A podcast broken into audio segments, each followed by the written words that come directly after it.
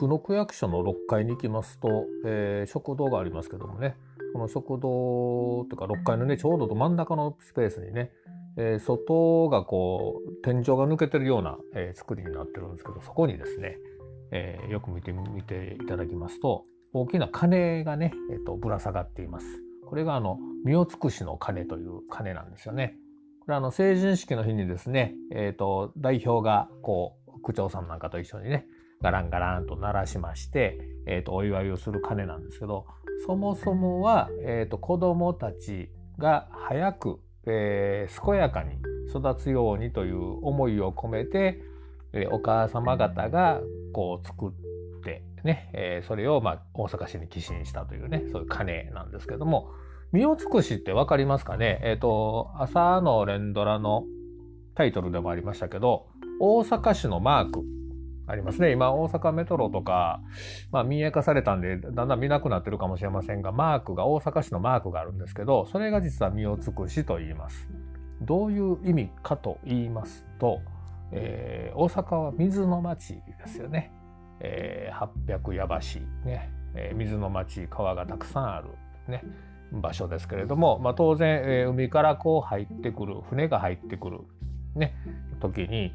まあ、あの浅瀬に乗り上げたりしてね、えー、座礁したりしたら危ないですから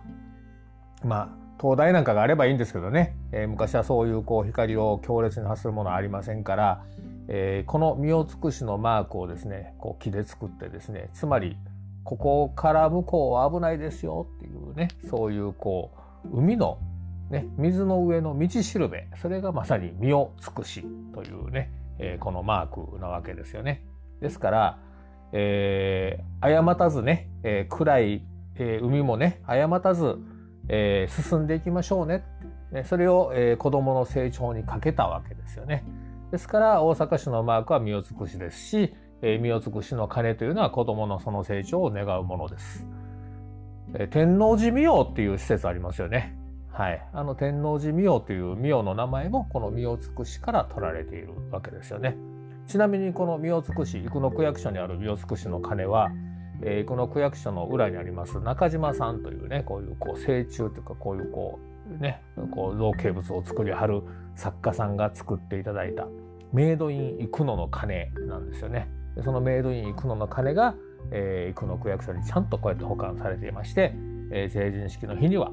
ね、えー、子どもたちの成長を願って、えー、打ち鳴らされるということになっております。身を尽くしの鐘、えー、区役所6階でご覧になってみてください。ではまた街でお会いしましょう。